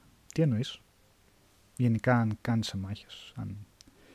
Γενικά το παιχνίδι όπως είπαμε είναι του πολύ ειρηνικού gameplay. Από την άποψη ότι είναι πάντα προτιμότερο να ανεστοποιείτε κάποιον και όχι να τον ε, εξοντώνετε. Γιατί αν τον εξοντώσεις υπάρχει αυτό το φαινόμενο που λέγεται στο παιχνίδι void out που ο νεκρός σταδιακά θα έρθει σε επαφή με την ψυχή του και θα γίνει μια τεράστια έκρηξη. Ε, Κώστα, το παιχνίδι είναι κυρίως έχει να δείξει τη φύση. Βουνά και Δεν έχει αστικά περιβάλλοντα. Εκτενεί αστικά περιβάλλοντα, εν πάση περιπτώσει. Έχει κάποια σημεία που έχει χαλάσματα, αλλά κατά βάση είναι η, η άγρια φύση γενικά. Ε, η χρωματική παλέτα στα χρώματα της φύσης. Δεν είναι ότι είναι περιορισμένη. Αποδίδει πολύ όμορφα όλο αυτό το φυσικό περιβάλλον. Με πολύ αληθοφάνεια. Παιδιάδες, βουνά, βραχώδεις εντελώς περιοχές χιονισμένα τοπία, έχει, έχει διάφορα. Όχι, George Titanic δεν έχει να σκάλες και gadget δεν έχει να κάνει με τις ανταμοιβές σου ίσα ίσα αν, αν έχεις τη δυνατότητα να πάρεις αρκετά από αυτά μπορεί να διευκολύνει το ταξίδι σου και να φτάσεις πιο γρήγορα και πιο εύκολα στο προορισμό οπότε να πάρεις καλύτερη ανταμοιβή.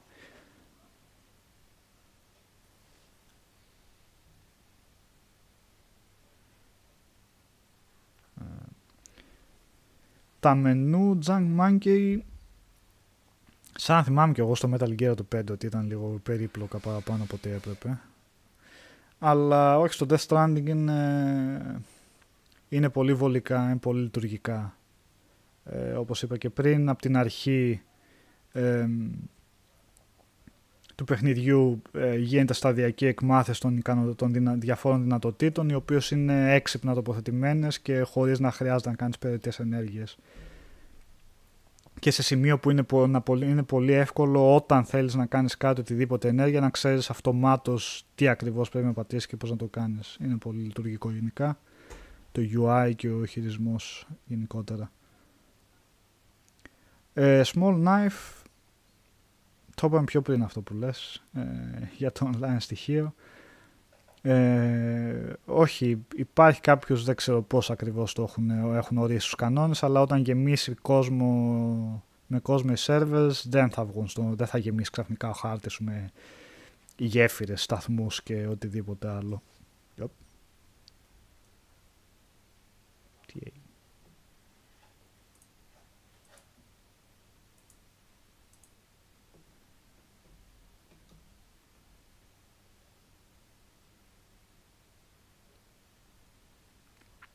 Ε, ακούγομαι ακόμα πιστεύω. Κάποιο λόγο έχει κλείσει η κάμερα, οπότε θα το έχουμε κλειστή κάμερα τώρα, δεν πειράζει. Νομίζω επειδή έμεινα μόνος μου στο βίντεο.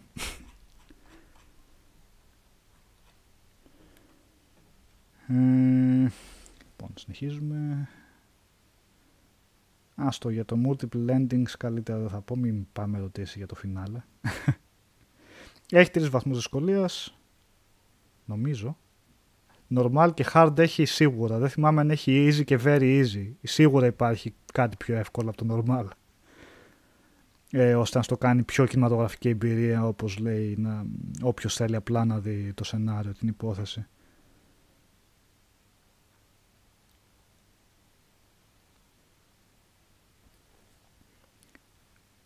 Ε, frame drops όχι δεν είδα. Πήγε γενικά πολύ... Η μηχανή γραφικών η Decima είναι γενικά εξαιρετική. Πανέμορφα τοπία, frame rate drops δεν είδα, δεν είδα κάτι φοβερό. Είναι 30 fps, δεν είδα κάτι κάνει που να κάνει...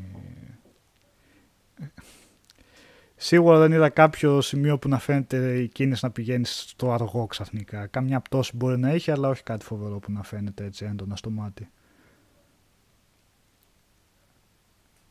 Ε, Βασίλη, αν θα το πάει για franchise, sequel, prequel και αυτά, ο Kojima το ξέρει.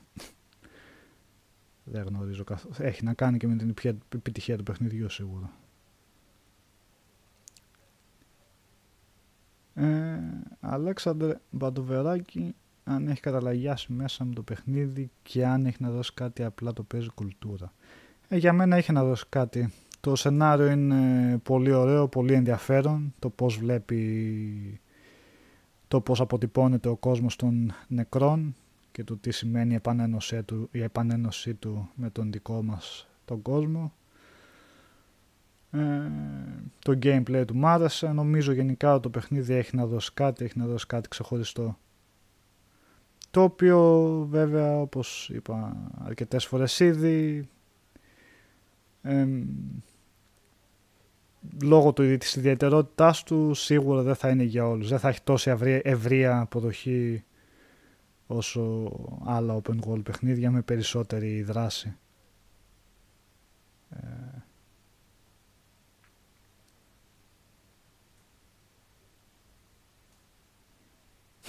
Έχετε αγχωθεί πολύ βλέπω με τις cutscenes και το gameplay. Πόσες πολλές είναι οι cutscenes; Λόγω Kojima έτσι. Αλλά το gameplay είναι πάρα πολύ παιδιά. Δεν, δεν σας βομβαρδίζει το παιχνίδι με cutscenes γενικά. Ξαναλέω ότι έχει διάρκεια 50 με 70 ώρες. Παραπάνω αν θέλει κάποιος, μπορεί λιγότερες αναλόγως πώς θα το παίξει κάποιος. Οπότε καταλαβαίνετε εκ των πραγμάτων ότι οι cutscenes θα έχουν ένα μικρό μερίδιος ορών σχετικά με το, σε σχέση με, το κύριος, με τον κυρίως όγκος του gameplay πόσες ώρες cutscenes άλλος να φτιάξει.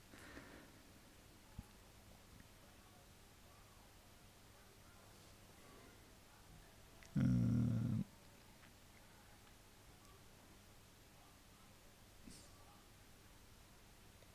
sorry, βλέπω τα σχόλια.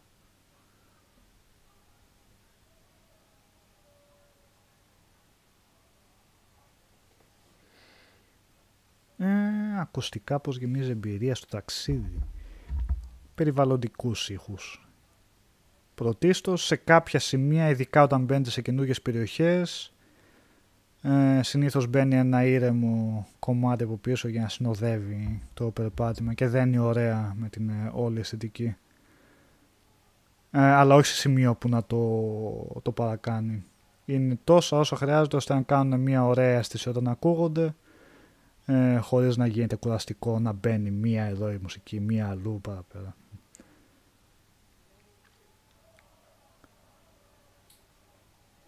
Ε, G-Maniac μετά το ending μπορείς να το συνεχίσεις, το είπαμε αρκετές φορές και πριν.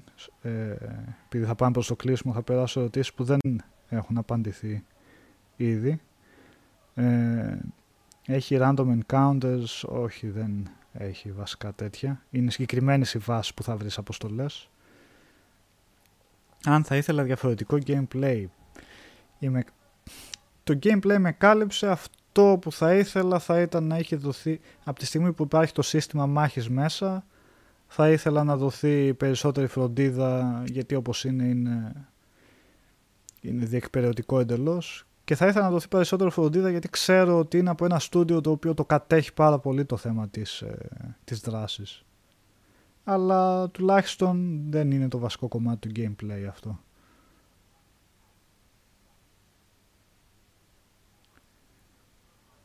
Πάνω για τη μεταγλώτηση που λες αν αξίζει, νομίζω υπότιτλους ελληνικούς εγώ θα πρότεινα. Μπορείς να δεις βέβαια και τις ελληνικές φωνές, μπορεί να σου αρέσει, μπορεί να σου κάτσει ωραία η δουλειά που έχει γίνει.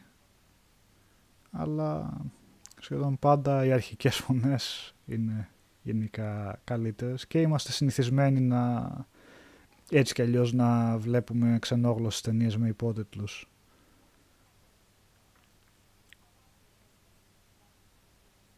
Paul Gav θα το αφήσω, θα το αφήσω να το ανακαλύψει αυτό.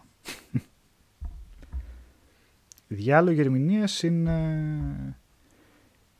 Είναι γενικά καλογραμμένο παιχνίδι, οι ερμηνείες είναι πολύ καλές. Έχει βέβαια και πολλούς ε, ε, έμπειρους τοπίους μέσα. Τον Μάτς Μίκελσεν, Νόρμαν Ρίντους, έχει τον Τρόι Μπέικερ, ο οποίος είναι έμπειρος από τα παιχνίδια, έχει κάνει σε ένα σώρο παιχνίδια. Έχει δώσει τη φωνή του. Έχει γίνει γενικά πολύ καλή δουλειά σε αυτόν τον τομέα.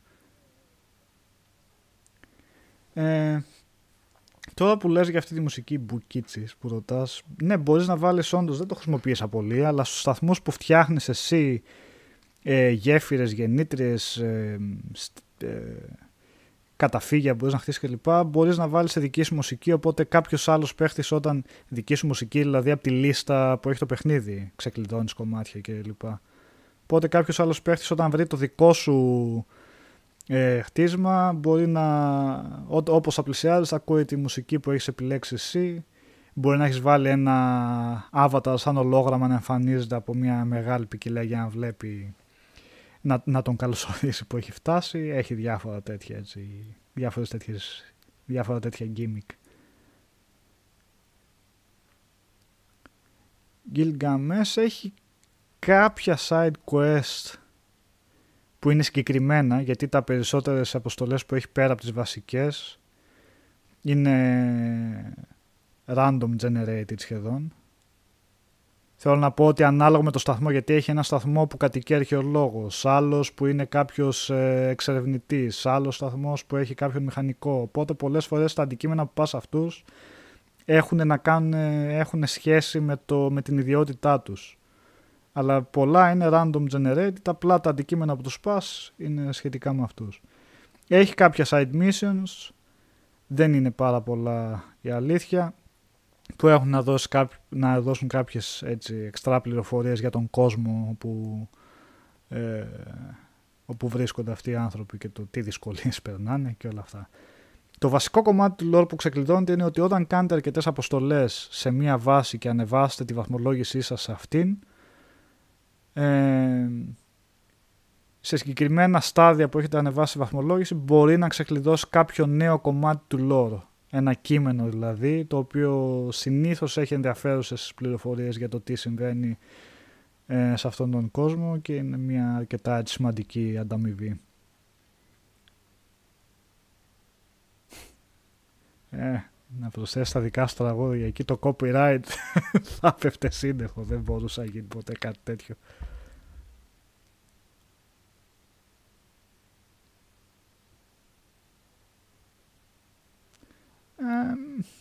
Είναι... Έχει ενδιαφέρον Τζο ζητάξει να δούμε πώς θα πάει εμπορικά το Death Stranding που θα κάτσει τελικά. Θα έχει να κάνει πάρα πολύ με το πώς θα το εκλάβει ο κόσμος και πώς θα... Ε, τι εμπειρίες θα έχει να δώσει ο ένας τον άλλον ώστε να πείσει, να πείσει ο ένας τον άλλο να το αγοράσει στο παιχνίδι. Αν μπορούμε να το πούμε έτσι. Θα, θα δείξει, θα δείξει στο μέλλον. Ελπίζω να τα πάει καλά. Είναι... Ελπίζω να τα πάει καλά γιατί είναι ενδιαφέρον, είναι μια ωραία προσπάθεια.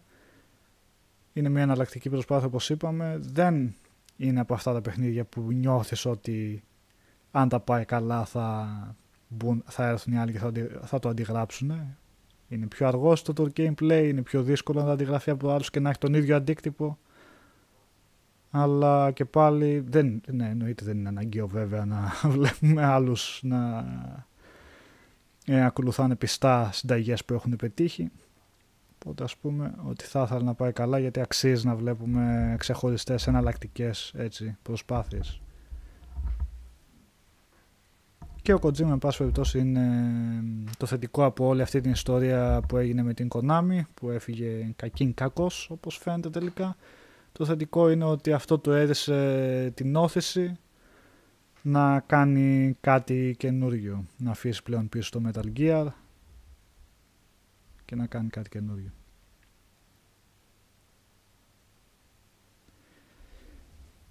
Αν άξιζε το hype Junk Monkey ε, όπως είπα και πάλι εμένα το παιχνίδι μου άρεσε πάρα πολύ, με κέρδισε ε, τώρα τα σχόλια που είπε ο Kojima περί δημιουργίας νέου είδους στα παιχνίδια νομίζω ότι είναι λίγο υπερβολικά οπότε αν θεωρήσουμε αυτό σαν hype αν δημιούργησε νέο είδος, όχι δεν δημιούργησε από εκεί πέρα κατάφερε να δώσει μια γεμάτη εμπειρία και ιδιαίτερη στο σενάριο και το gameplay. Ε, άλλο το σενάριο μπορείς να βγάλεις, για το σενάριο μπορείς να βγάλεις άκρη και να βγάλεις συμπεράσματα. Σου δίνει αρκετές πληροφορίες για να νιώσεις ότι, ότι καταλαβαίνεις τι, τι, τι παίζει με αυτόν τον κόσμο. Σου δίνει κάποια ξεκάθαρα στοιχεία και κάποια άλλα που αφήνονται σε σένα για να βγάλεις ε, τις δικές σου ερμηνείες. Αλλά σου δίνει αρκετάς πληροφορίες ώστε να βγάλεις έστω συγκεκριμένες ερμηνείες και όχι εντελώς αφηρημένα ε, στοιχεία.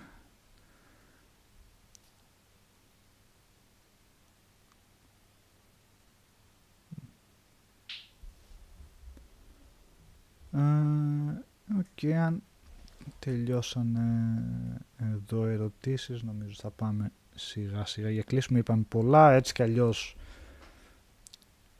ε, είναι πιθανό να ξαναμανέλθει η συζήτηση στο webcast και έτσι κι αλλιώς θα υπάρξει και ε, θα υπάρξει και live stream την επόμενη εβδομάδα στις 7 του μηνός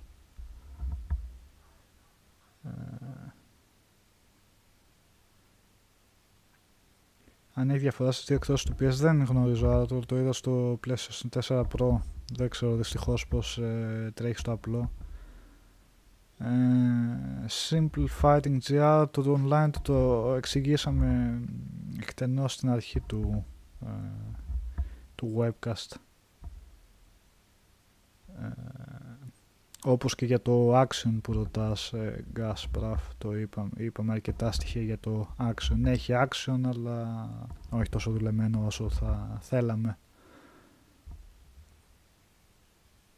Ε, ωραία, λοιπόν, αυτά νομίζω είπαμε αρκετά για το παιχνίδι. Ελπίζω, ελπίζω να έγινε σαφές το τι περίπου είναι το παιχνίδι και τι προσφέρει. Ε, θα το δούμε και σε gameplay ε, live stream την επόμενη εβδομάδα από την αρχή κανονικά ε, αυτά λοιπόν σας ευχαριστώ πάρα πολύ για την παρέα πάρα πολύ για όλες τις ερωτήσεις βοηθήσανε, βοηθήσανε πολύ στη ροή της συζήτησης. Όχι άλλο τρόπο να το διαβάσεις εσύ. Ε, λοιπόν σας ευχαριστώ πολύ παιδιά. Καλό βράδυ. Και καλό Σαββατοκύριακο.